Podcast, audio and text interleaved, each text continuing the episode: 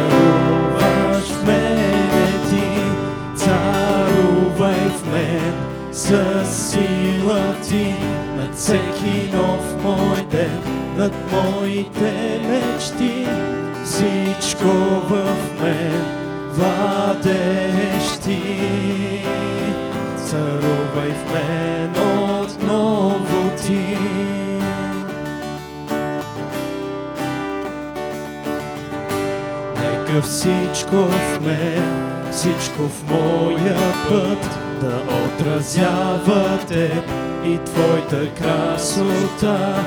И изпълвай Ти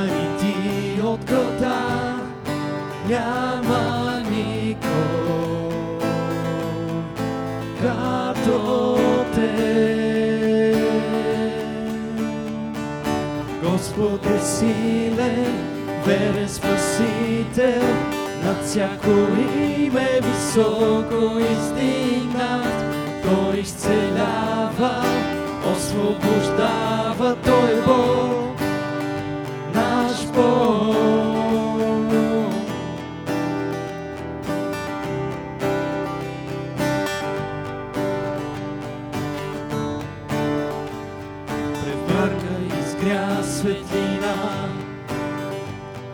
издигна ни ти от кълта, няма никой като те.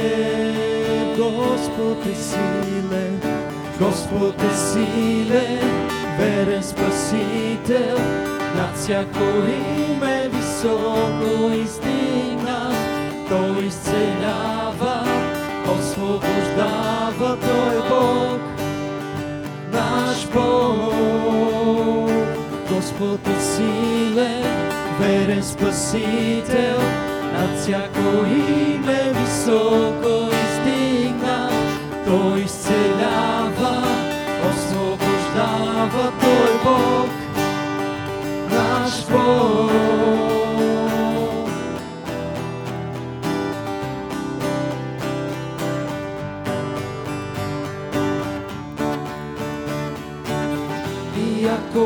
С нас, кой може да е против?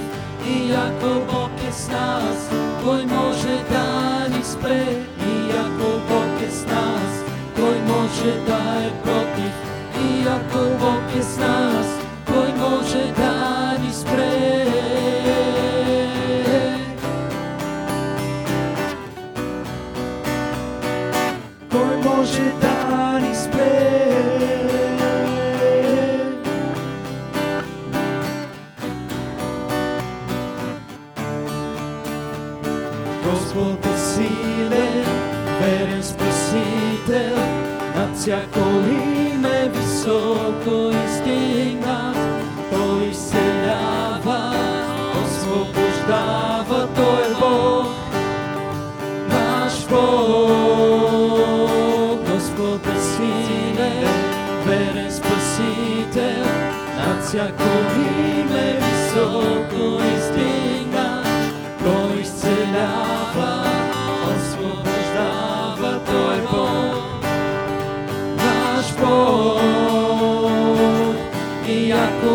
Бог е с нас, кой може да е против? И ако Бог е с нас, кой може да ни спре? И ако Бог е с нас, кой може да е против? И ако Бог е с нас, кой може да ни спре?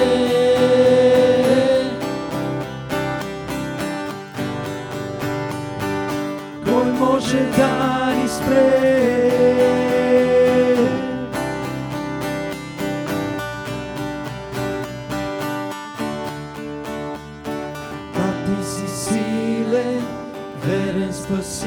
Спасител, над всяко име високо издигнат. Ти изцеляваш, освобождаваш, ти си Бог, наш Бог.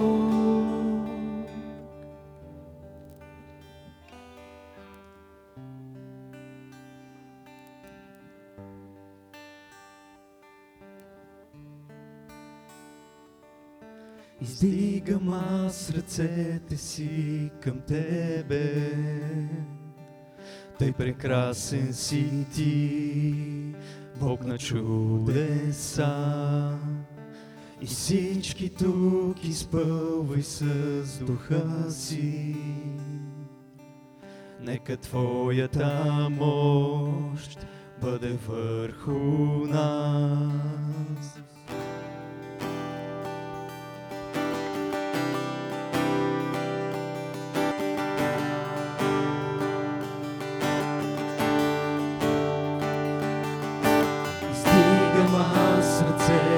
Си към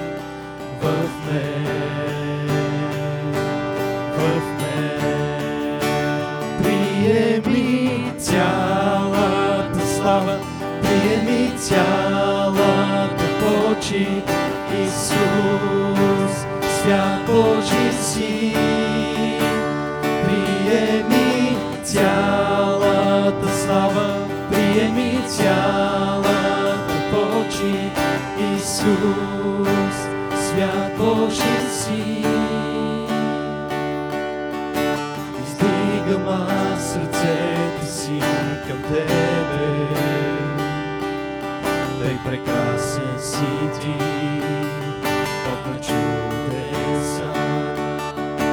И всички тук изпълвай с духа си. Нека Твоята мощ бъде върху нас. Вярвам в Теб,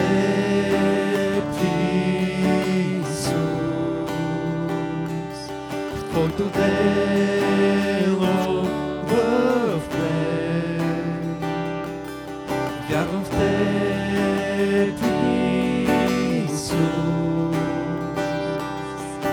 в Твоето дело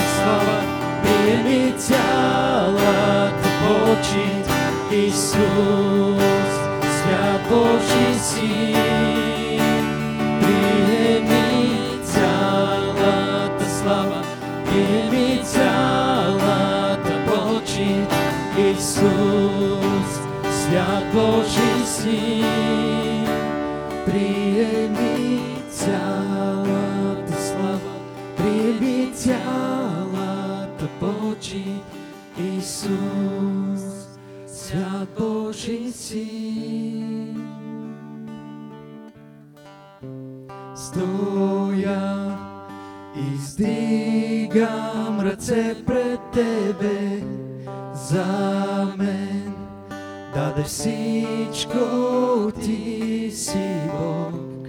Стоя с душа и сърце в смирение, Твой съм Исус.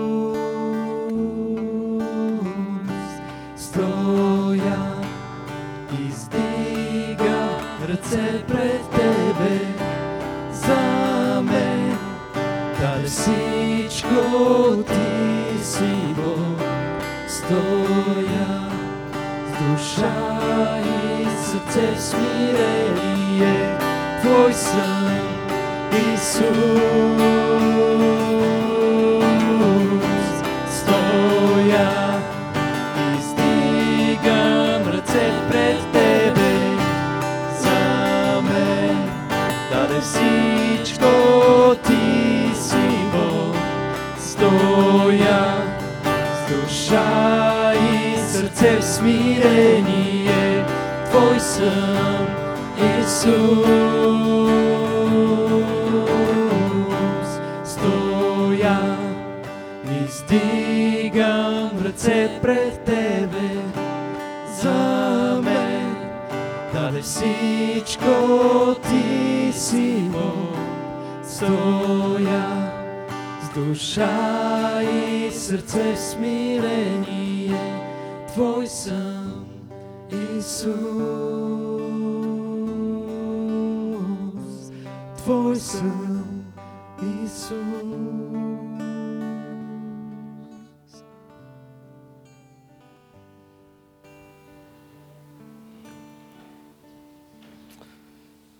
Амин.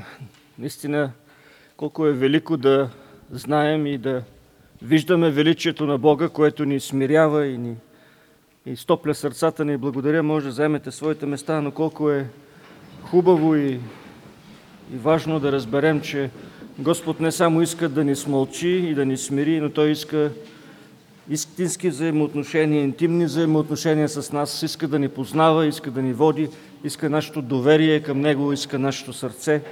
Затова ще ви помоля заедно да прочетем един псалом, който говори именно за факта, че Господ ни води навсякъде. Това е Псалом 23 или ответен прочит номер 4 в края на сборника с евангелски песни.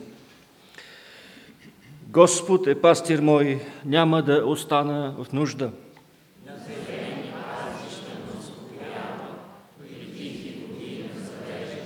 Освежава душата ми, води ме през прави пътеки заради името си.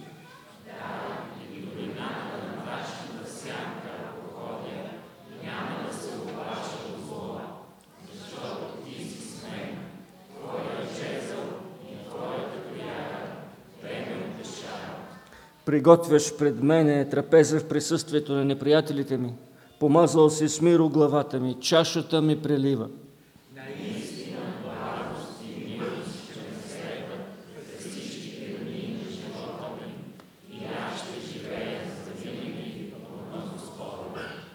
Амин. Наистина, нека с тази увереност да продължим да хвалим нашия Господ и да се приближаваме все повече и повече навътре в сърцето на Дома Господен.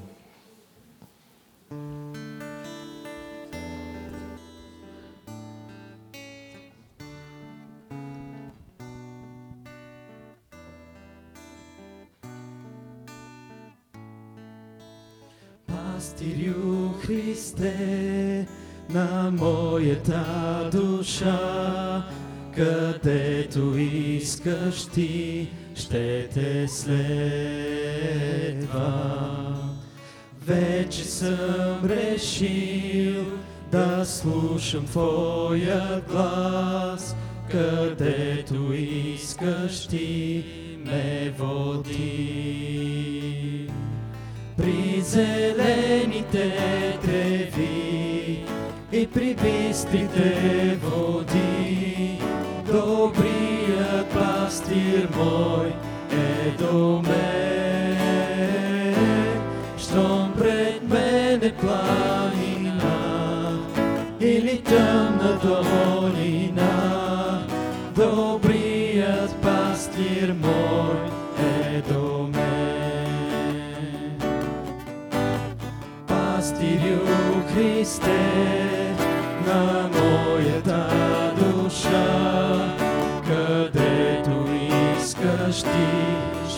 те следвам.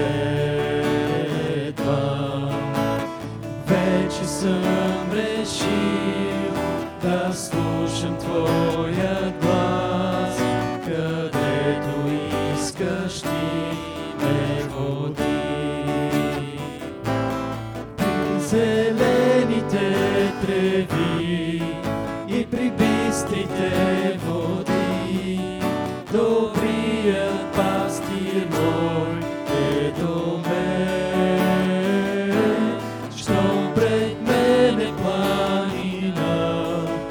или тъмна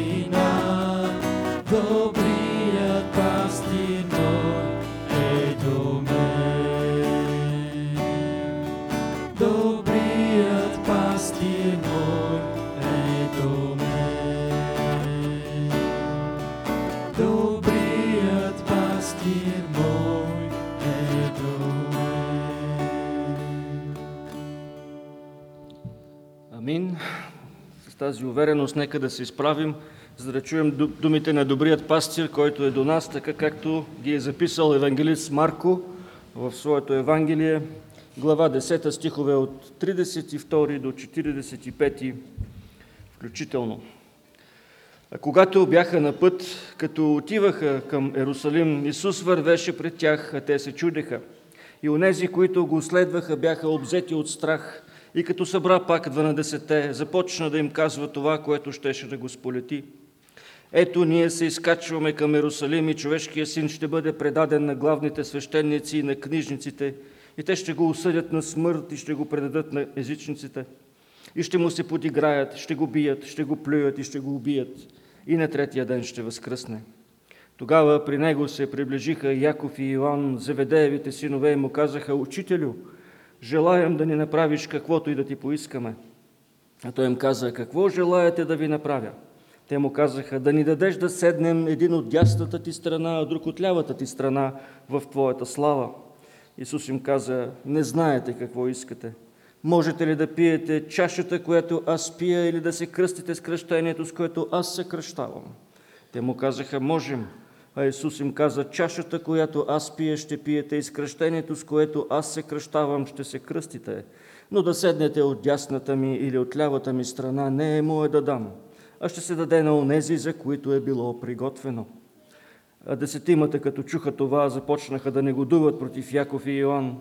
Но Исус ги повика и им каза, вие знаете, че онези, които се считат за владетели на народите, господаруват на тях и големците им властват над тях. Но между вас не е така. А който иска да стане велик между вас, нека ви бъде служител. И който иска да бъде пръв между вас, нека бъде слуга на всичките. Защото и човешкият син не дойде да му служат, а да служи и да даде живота си откуп за мнозина. Амин. Нека Бог да благослови Своето Слово, нека да се молим. Святи и велики Боже, благодарим, че можем да дойдем при Теб в утрото на този светъл неделен ден, в който Ти възкръсна от смъртта, за да победиш и да дадеш нов живот и ново начало, да ни помогнеш да видим в нова светлина живота си. Благодарим Ти, Господи, че си ни повикал от смъртната сянка и си ни извел от долината на мрака, за да дойдем при Теб и да се преклоним пред Твоето величие, да сме Ти благодарни и с думи, и с сърце, и с хвала, и с преклонение за всичко това, което си сторил в живота ни. Молим Те да ни благословиш тази сутрин. Молим Те, Господи, да минеш от сърце на сърце, от дом на дом. Ние идваме тук с своите радости, своите купнежи, с своите болки, с тъгите, Господи, с това, което ни съпътства всеки ден. Молим Те Ти да разрешиш нашите болешки проблеми, нашите нужди. Ти да ни благословиш със своето благословение, с силата на Святия Дух да озариш сърцата ни. Молим Те също така да простиш греховете ни. Ние много често, Господи, вършим неща, които не трябва да правим, а правим неща, които би след... а не правим неща, които би следвало да правим. И те моля, Спасителю, да ни простиш греховете, да ни очистиш от всяка неправда и да ни облечеш с правдата на Господ Исус Христос. Моля те да благословиш църквата на това място. Моля те, Господи, нашето свидетелство в нашия град да бъде с, подправено с силата на Твоя дух. И нека да не се срамуваме да възвестяваме Твоето спасение. Молим те, Спасителю, да благословиш и нашия народ, да дадеш вяра сред него, така че всички онези, които не са те познали, да се обърнат към Теб и да възвеличаят святото Ти име. Молим Те за делото на църквата Ти не само в нашия град, но и в селата, където си ни пратил да, да проповядваме в Дългоделци, в Расово, в Метковец. Моля те да благословиш пастор Николов днес, докато пътува там и да му дадеш двойна мяра от Твоя дух, за да проповядва Твоето Слово. Моля те за нашите общества в младост и в Христо Ботев тук. Благослови ли, Господи, и нека работата, която сме се наели да вършим, да бъде за Твоя слава и за наше вечно добро. За всичко това молим и просим в името на Господ Исус Христос който ни е казал, когато сме заедно да казваме Отче наш, който си на небесата, да се святи името Твое, да дойде царството Твое, да бъде волята Твоя, както на небето, така и на земята. Хлябът наш насъщни, дай го нам днес и прости ни дълговете наши, както и ние прощаваме на нашите длъжници. И не ни въвеждай в изкушение, но избави нас от лукавия, защото е Твое царството, силата и славата веки. Амин. Благодаря, може да вземете своите места. Децата могат да отидат на своите занимания в неделното училище. Нека Господ да благослави и тях, и техните учители.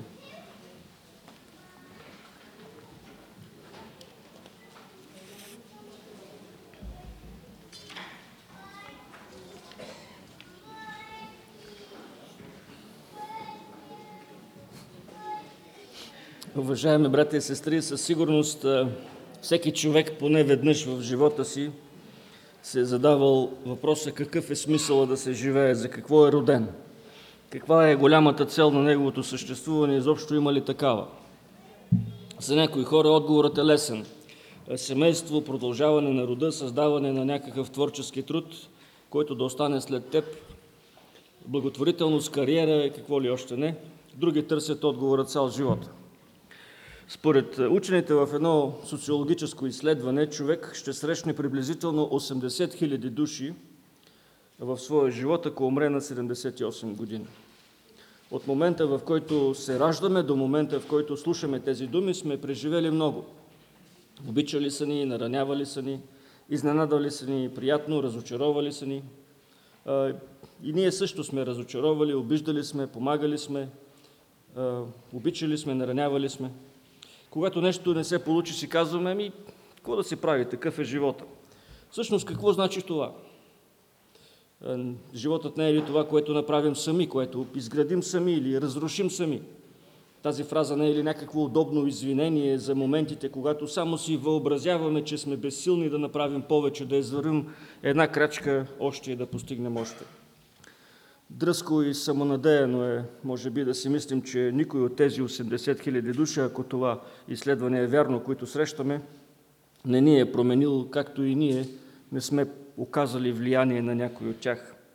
Ето първият отговор, който според това изследване дава смисъл на живота. Смисълът на живота, казвате, е в човешката взаимно свързаност как сме накарали някого да се почувства, какво място сме взели в неговото сърце, с какво сме допринесли за щастието му, на какво сме го научили и така нататък. Затова, според тях, родителите имат незаменимо място в живота на децата, защото те даряват първо всичко на своето дете. Първата глътка въздух, първото мляко, първата крачка.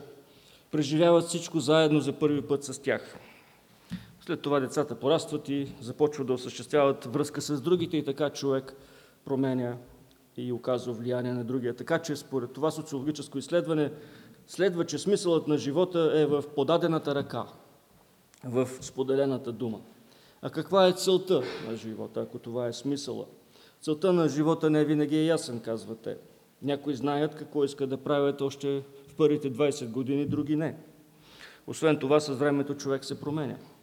Когато си ученик в училище, искаш да имаш добри бележки, добра оценка, добра диплома, след това като станеш студент, да имаш добра перспектива, след това пък като станеш по-голям и когато дойде време да се задумиш, след това децата и така нататък. А някои хора се чувстват прекрасно без всичките тези неща. Така че според тях целта на живота трябва да се състои в това да разберем повече за другите, да пътуваме повече, да научим повече, да се усъвършенстваме повече, да опознаваме себе си повече, да бъдем добри хора. Ако оставим тези светски изследвания на страни, мога ли да ви попитам, каква е вашата цел в живота? Каква е вашата амбиция? Какво искате да направите с него, независимо, че може би да сте в неговото начало, в неговия зенит или в неговия край? Искате ли всъщност вие да го управлявате? В нашия пасаж днес от Евангелието според Марко ставаме свидетели на това, което прави жаждата за власт в живота на човека. И нещо още по-важно. Какво се случва с самия човек, обладан от желанието сам да е господар на себе си?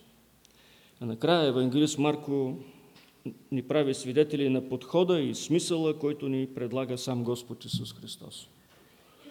Ще говорим днес за Божието величие, за човешкото величие и за истинското величие.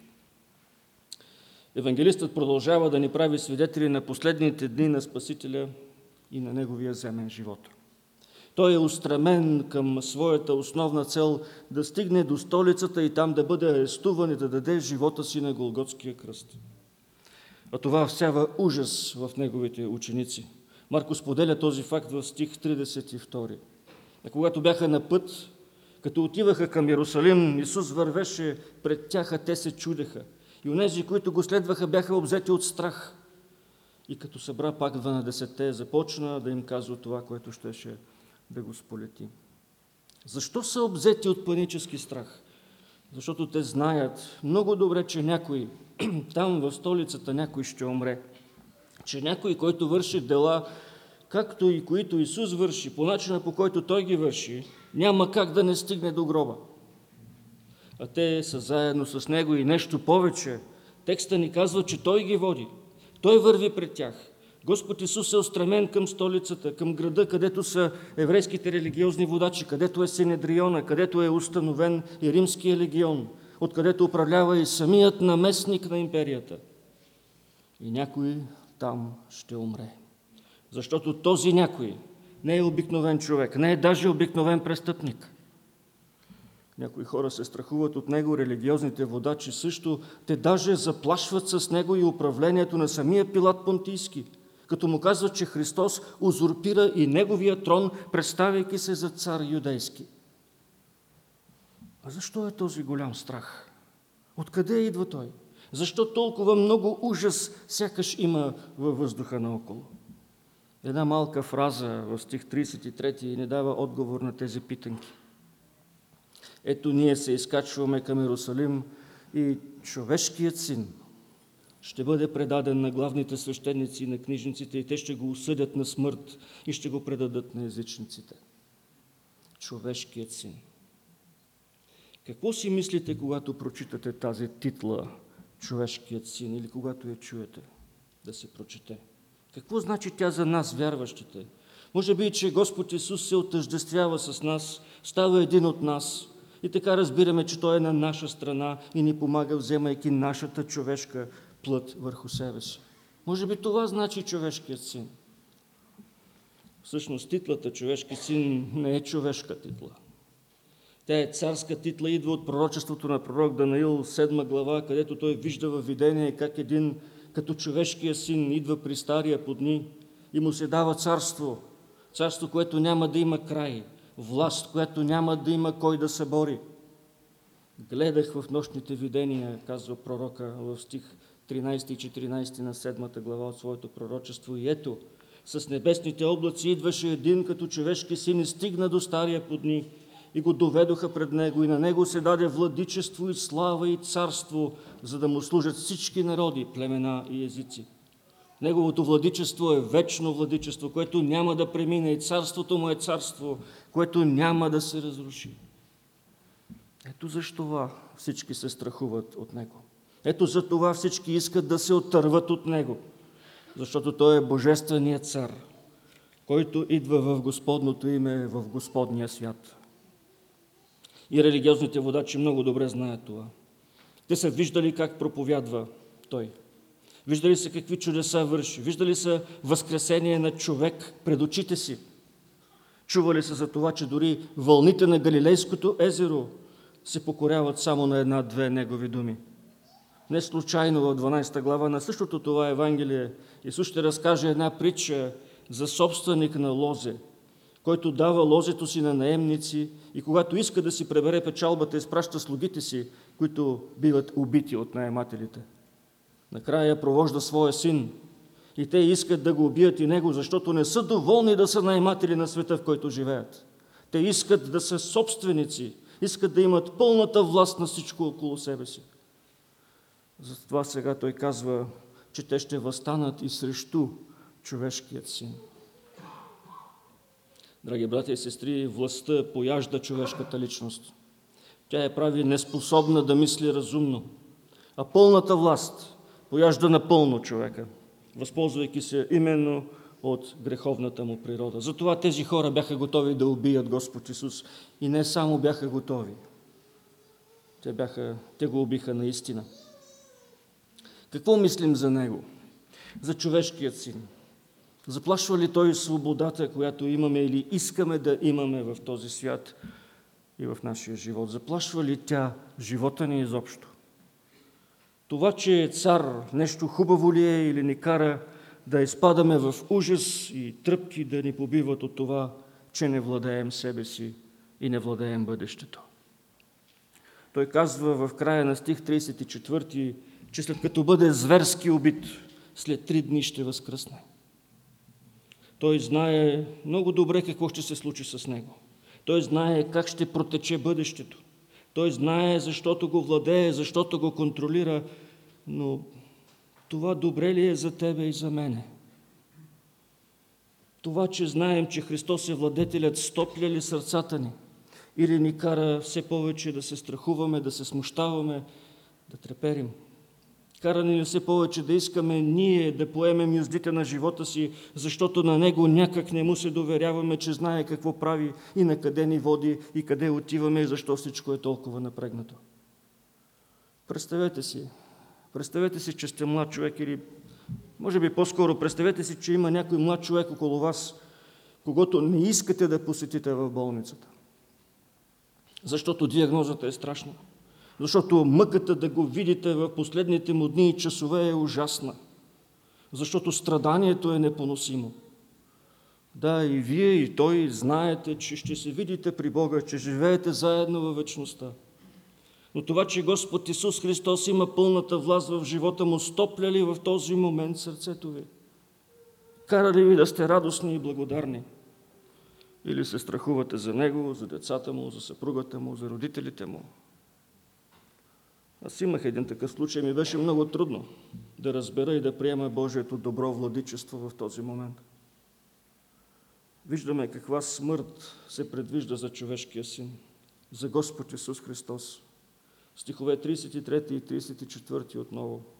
Ето ние се изкачваме към Иерусалим и човешкият син ще бъде предаден на главните свещеници и на книжниците. Те ще го осъдят на смърт, ще го предадат на езичниците – ще му се подиграят, ще го бият, ще го плюят и ще го убият. И на третия ден ще възкръсне. Брутално, нали? А то е само на 33 години. Само на 33 години. И ще понесе една ужасна смърт. На нея го предават главните свещеници, книжниците от еврейския народ, от неговия народ. Но не само те – след това той ще бъде предаден на езичниците и те ще извършат същинската екзекуция на Голготския кръст. Според библейския мироглед, света се състои от две категории хора – евреи и езичници, вътрешни и външни. В този стих Исус казва, че тези, които искат смъртта му и тези, които ще го убият, са както от еврейски, така и от нееврейски происход – тъй като той идва да понесе греха на целия свят. Целият свят е виновен за неговата смърт. Целият свят желая той да не управлява живота му. Затова по-късно апостол Павел ще каже, че всички са грешни, че няма праведен нито един. Защото както твоите, така и моите ръце са тези, които забиват гвоздиите в тялото му на кръста. Забиват ги чрез греха, който носим и аз, и ти чрез греха, който той трябва да понесе при смъртта си. Какво мислим за Исус? Каква власт има Той в нашия живот? Това, че Той владее, кара ли ни да се радваме, да Му се доверяваме, да го обичаме, да го хвалим? Ама не само когато сме добре. Или всяка несигурност, всеки страх, всяка скованост или депресия приписваме на Него. Ако познаваме Бога и ако Той е такъв, какъвто го описва Библията, то тогава си струва да му се доверяваме и да го обичаме, въпреки че може да не ни е ясно защо и как се случва това или онова в нашия живот. И да, както учениците и ние ще искаме да разберем малко повече Ще искаме Той да ни обясни какво става и защо се случват някои неща около нас. Исус е търпелив. Той взема 12-те до себе си, спира за малко и им обяснява за какво става дума. Казва им и накрая, че няма от какво да се притесняват, защото на третия ден Той ще възкръсне от смъртта. Защото Той и само Той е този, който ще излезе повече от победител сред всички, всичкото това ужасно страдание. Защото в крайна сметка нито страданието, нито дори смъртта имат последната дума за неговата и за нашата участ. Последната дума за нашия живот и за съдбата ни има единствено и само Той и никой друг. Не всички ученици обаче разбираха или се интересуваха от това, какво щеше да се случи в Иерусалим. Двама от тях особено. И в предните глави, и тук ни се казва, че нещо става в съзнанието на Яков и Йоанн. Докато той разяснява за най-ужасната участ от живота си на тази земя, тези двама братя го приближават и съвсем безцеремонно го питат. Вижте какво, в стих 35 до 37. Тогава при него, при него се приближиха Яков и Йоанн, Заведеевите синове, и му казаха, Учителю, желаем да ни направиш каквото и да ти поискаме. А той им каза, какво желаете да ви направя? Те му казаха, да ни дадеш да седнем, един от дясната ти страна, друг от лявата ти страна, в твоята слава. Да усещате притеснение, да наблюдавате състрадание, тъга, мъка, съчувствие. Наближава страдание, наближава кръстна смърт, наближава Голгота. Няма такова нещо. Тук в най-правия възможен текст ни се казва, че тези младежи искат предварително постове на жълтите павета. Искат предварително места на Дундуков 1 и на Дундуков 2, независимо от цената, без значение. Само и само да са във властта. Няма да правя алюзия с днес. Сигурно са си мислили, че Исус няма начин да им откаже. Нали, вече ги е наставлявал, че където са двама или трима и се съгласят в Неговото име за нещо, то ще им бъде. Сега те, заедно с майка си, както не се казва на друго място, са трима и имат пълното основание да очакват, че Исус ще им направи това, което те искат. Забележете как виждат живота си тези млади, може би на около 20 години мъже. Те казват на Исус, искаме ти да ни направиш каквото ти кажем на тебе. Искаме ти, независимо, че си човешки син, че си царят на света и на нашия живот, да се съобразиш с нас и да постъпиш така, както ние искаме. Да, ние вярваме в Тебе, ние сме с Тебе, ние Те обичаме и следваме, но в този критичен момент искаме да се съобрази с нашите желания. Страданията и мъките не са за нас. Не си представяме живота, ние си представяме живота, извинявайте, по малко по-различен начин. Ние искаме власт в новото ти царство. Ти ще си този, който ще ни спасиш, но ако може да ни осигуриш и малко повече удобства, няма да ти се разсърдим изобщо. А не е ли това, което ги е получавал Исус в крайна сметка? Той им казваше, че ще седят в небесни места и ще съдят ангели. Нали? Какво да мислят, когато чуят, че на третия ден той ще възкръсне от смъртта? Не е ли това, че е дошъл момента да се разпределят местата в Неговото царство? И какво лошо има в това да поискаш да се вредиш на най-близките властови позиции до трона на Христос. За какво си мечтаете, когато останете сами със себе си? За какво бленувате, когато имате макар и малко време за почивка? Това ще определи посоката на живота, която сте поели. Защото съкровените ни мечти, мечти показват кои сме ние всъщност. Това, за което си мислим най-често, е онова, което определя посоката на нашето сърце. И преди, както направиха другите 10 от стих 41, преди да осъдим двамата братя жестоко, нека да се замислим ние къде сме. Ние как приемаме живота си? Ние какво искаме от Господ Исус? От дълбините на нашето сърце обаче, не от устните ни. Защото ние всички тук на Солунска 49 искаме да бъдем с Исус, нали? Ние всички слушаме хубавото слово за кръста, ние всички пеем прекрасните песни и химни, а след това? Какво искаме след това или между това? Може би пастира си представя, че църквата трябва да го носи на ръце и да му ръкопляска винаги. Може би родителят иска детето му да бъде пълен отличник, точно в конкретно дадено училище. Може би младият човек иска да се задуми с този брат или с тази сестра конкретно. Може би, когато сме на определена възраст, болешките ни идват повече. Какво искаме от Исус? Искаме ли Той да се съобразява с нас? Искаме ли нашите желания да надскочат и да прехвърлят страданието и смъртта? Искаме ли живот на жълтите павета, или на Малдивите, или на което и да е все приятно място? Искаме ли да сме свободни? И какво означава това? Свободата, за която бленува човека, обаче е фалшива. Фалшива свобода. И слушал оплакванията на десетимата си ученика, Господ Исус ги събира и им казва едно от най-важните изречения за себе си в Евангелието изобщо. Стихове от 41 до 45. А десетимата, като чуха това, започнаха да негодуват против Яков и Йоанн, но Исус ги повика и им каза, вие знаете, че онези, които се считат за владетели на народите, господаруват над тях и големците им властват над тях. Но между вас не е така. А който иска да стане велик между вас, нека ви бъде служител. И който иска да бъде пръв между вас, нека ви бъде слуга, нека да бъде слуга на всичките.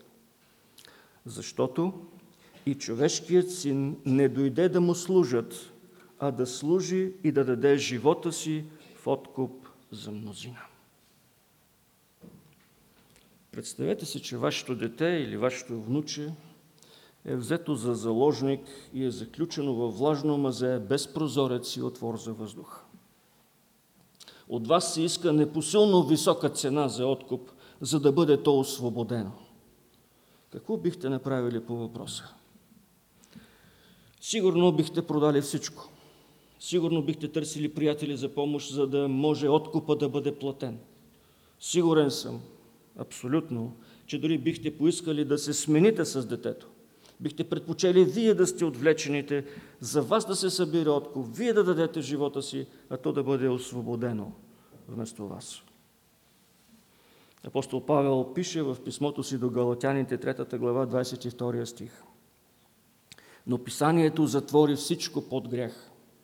Така че обещанието чрез вяра в Исус Христос да се даде на тези, които вярват. Писанието затвори всичко под грях.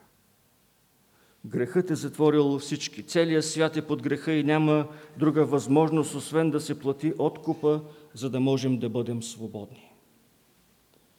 Свободни наистина. Свободни в Христос. София е затворена. България е затворена. Европа е затворена. Азия, Африка, Америка, целият свят е затворен и заключен в влажното мазе на греха. Там няма светлина, няма и свеж въздух. Има само смърт и се иска непосилен откуп. Дори и да искаме да се заменим с някого вместо нас. Не можем, защото и ние сме в същото състояние, както другите затворници, отлечени брутално от Сатана. И човешкият син дойде, за да плати откупа вместо нас. Тъй като никой смъртен, никой заключен от греха не може да го стори, Господ Исус Христос, бидейки Бог в човешки образ, напълно свободен от затвора на Сатана и греха, Той и само Той може да плати откупа и да осъществи нашето изкупление. И това променя всичко, нали? Помислете си само тези две думи, които произхождат от нашия текст – откуп и изкупление. Те не описват ли те състоянието, в което се намираме ние с вас? Ние си мислим, че сме господари на себе си, че можем да се стремим към нещо сами, да го постигнем сами, сами можем да се реализираме в живота, сами можем да създадем прекрасно семейство, сами можем да възпитаме децата си, сами можем да се справим с здравето си. Но много малко се замисляме какво става с живота ни всъщност. Защото той е живота не се състои само в тези неща. Те не могат да бъдат неговия смисъл. Те са твърде кратки, твърде мимолетни, твърде изменчиви, за да, за да са всичко, заради което се струва да се живее. Затова Господ Исус Христос, човешкият син, дойде да ни покаже, че Той се интересува от нещо повече, от нещо много по-дълбоко от нашето ежедневие, от нашето здраве, от нашето добруване и от нашата представа за свобода. Той се интересува от състоянието на живота ни извън времето и пространството. Той се интересува какво става с нас самите. Той се интересува от сърцето ни, което лично е положил в нас. Но не от гледна точка на семейство, приятели, деца, кариера, пари и така нататък. А от гледна точка на това, защо живеем и къде отиваме. Той ни е създал, за да живеем с Него и да носим слава на Неговото име. И от това се интересува най-много – дали живеем за Него и дали носим слава на Неговото име. Именно заради това Той е готов да дойде на този свят и да плати откупа, за да може вярващите в Него да живеят вече не като пленени от греха, а да живеят като изкупени от Него и като изкупени за Него, като наистина свободни. Освободени от единственият, който може да даде свободата на затворените под грях за да може един ден, когато се изправим пред Великия бял престол и бъдем попитани защо сме там, да можем да кажем не защото аз повярвах, не защото аз знаех какво е предопределение и го проповядвах, не защото имах правилното богословие. Не. Ако отговорим това в първо лице единствено число, аз, аз вярвах, аз обичах, аз следвах, ще сме напълно и тотално сбъркали. Ще бъдем прави, ако отговорим в трето лице единствено число. Той, той и поради него, и поради неговото дело и изкупление съм тук, и поради нищо друго. Така че, чрез изкуплението, чрез плащането на откупа, ние сме свободни. Но не сме освободени да живеем както си искаме. Ние сме освободени, за да живеем за този, който плати откупа заради нас и вместо нас. Това сякаш не можаха да разберат учениците на нашия Господ. Че неговото отиване в Иерусалим не беше за да покаже, че той е юдейският цар. Той е юдейският цар, но не беше това целта на отиването му там. Той отиде за да плати свободата им. Свободата ни. За да плати за истинското им добруване, за нашето истинско добруване, за блаженството, за което говори той. Не онова да седнат отдясно или отляво на трона му, не онова да са власт имащи и да си мислят, че управляват себе си, света около себе си, греха вътре в себе си, че съдят 12-те племена. Уважаеми братко и сестро, скъпи приятели, който може би, може би си за пръв път тук. Къде живееш? Не питам за адреса ти, къде живееш? В тъмното мазе на греха или си видял с очите на сърцето си как Господ Исус Христос плаща цената за теб и за греховете ти. А ако си вярваш, ако идваш тук от много време, стремиш ли се да живееш като изкупен или непрекъснато търсиш как да намериш вратата на мазето, за да се върнеш пак в мрака, с който си свикнал? Ако искаш да управляваш нещо в живота си, то се погрежи за сърцето си. То е най-важното. То не може да се сравни нито с кариерата ти, нито с семейството ти, нито с децата, нито с внуците, нито с здравето, нито с възрастта, с нищо. Защото всички тези неща са временни. Един ден капакът на ковчега ще хлопне. Човешкият син обаче дойде за да разреши най-важният и вечен въпрос. Въпроса за вечната свобода на грешника. И го направи, като даде живота си в откуп за мнозина. Нека да живеем като свободни и за Него. с благодарност и смирение за всичко, което Той е сторил за нас. На Него и само на Него да бъде вечна слава. Амин.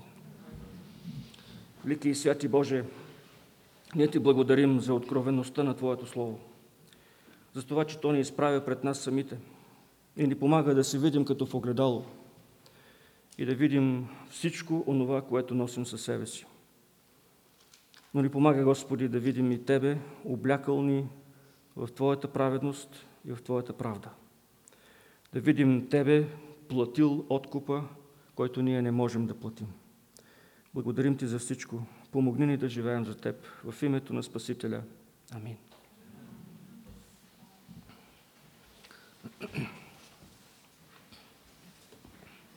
Редовните съобщения. Нашите богослужения са всяка неделя от 10 часа и всяка сряда от 18 часа. Е нашият молитвен час. Може да вземете бюлетина, той вече е изготвен за новия месец, другата неделя. Пастор Благовест Николов ще говори на темата Провидение от книгата Йов, 10 глава, 12 стих. Една изключителна книга от Стария Завет, която ви препоръчвам често да си препрочитате. Библейските групи вече функционират с пълна пара. Може да вземете, както ви казах, този бюлетин, Вестник Зорница, при изхода на църквата, едно извънредно съобщение. Майката на пастир Стойчо Апостолов, бившият председател на Евангелските баптистски църкви, има спешна нужда от преливане на кръв. Молим, ако някой, който е готов да стане дарител, да се отнесе или към мен, или към пастир Данил Игнатов, аз имам телефона тук, ще ви го дам, които ще му съобщат реда и начина по който да стане кръводаряването. Могат да дадат, да дадат кръв само тези, които не са вакцинирани в период по-кратък от 27 дни. По-дълъг може, но по-кратък не може. Така че ако някой има желание, може да се обърнете на мен, след, към мен след края на богослужението. Ако не съм пропуснал нещо, ще завършим с песента «Изкупен, о истина чудна», по време на която ще мине и дискуса за нуждите на Божието дело на това място.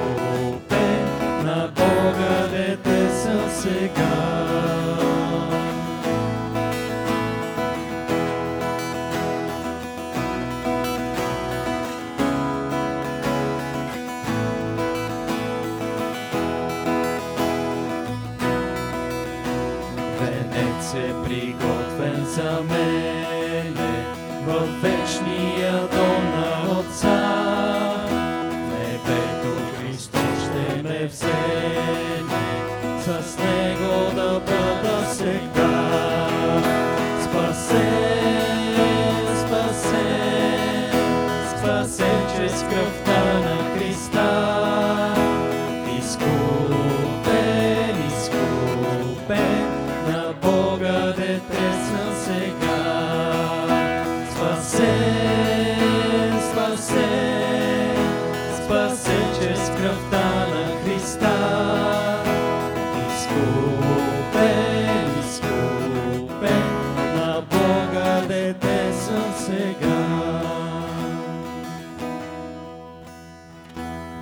Защото и човешкият син не дойде да му служат, а да служи и да даде живота си откуп за мнозина. И сега нека благодата на Господ Исус Христос, любовта на Бог Отец, общението, ръководството и присъствието на Святия Дух, един Бог в три лица, да бъде и да пребъде с всички нас, с домовете ни, с чадата ни, с църквата на това място и с Христовата църква по целия свят, сега и през цялата вечност. Амин.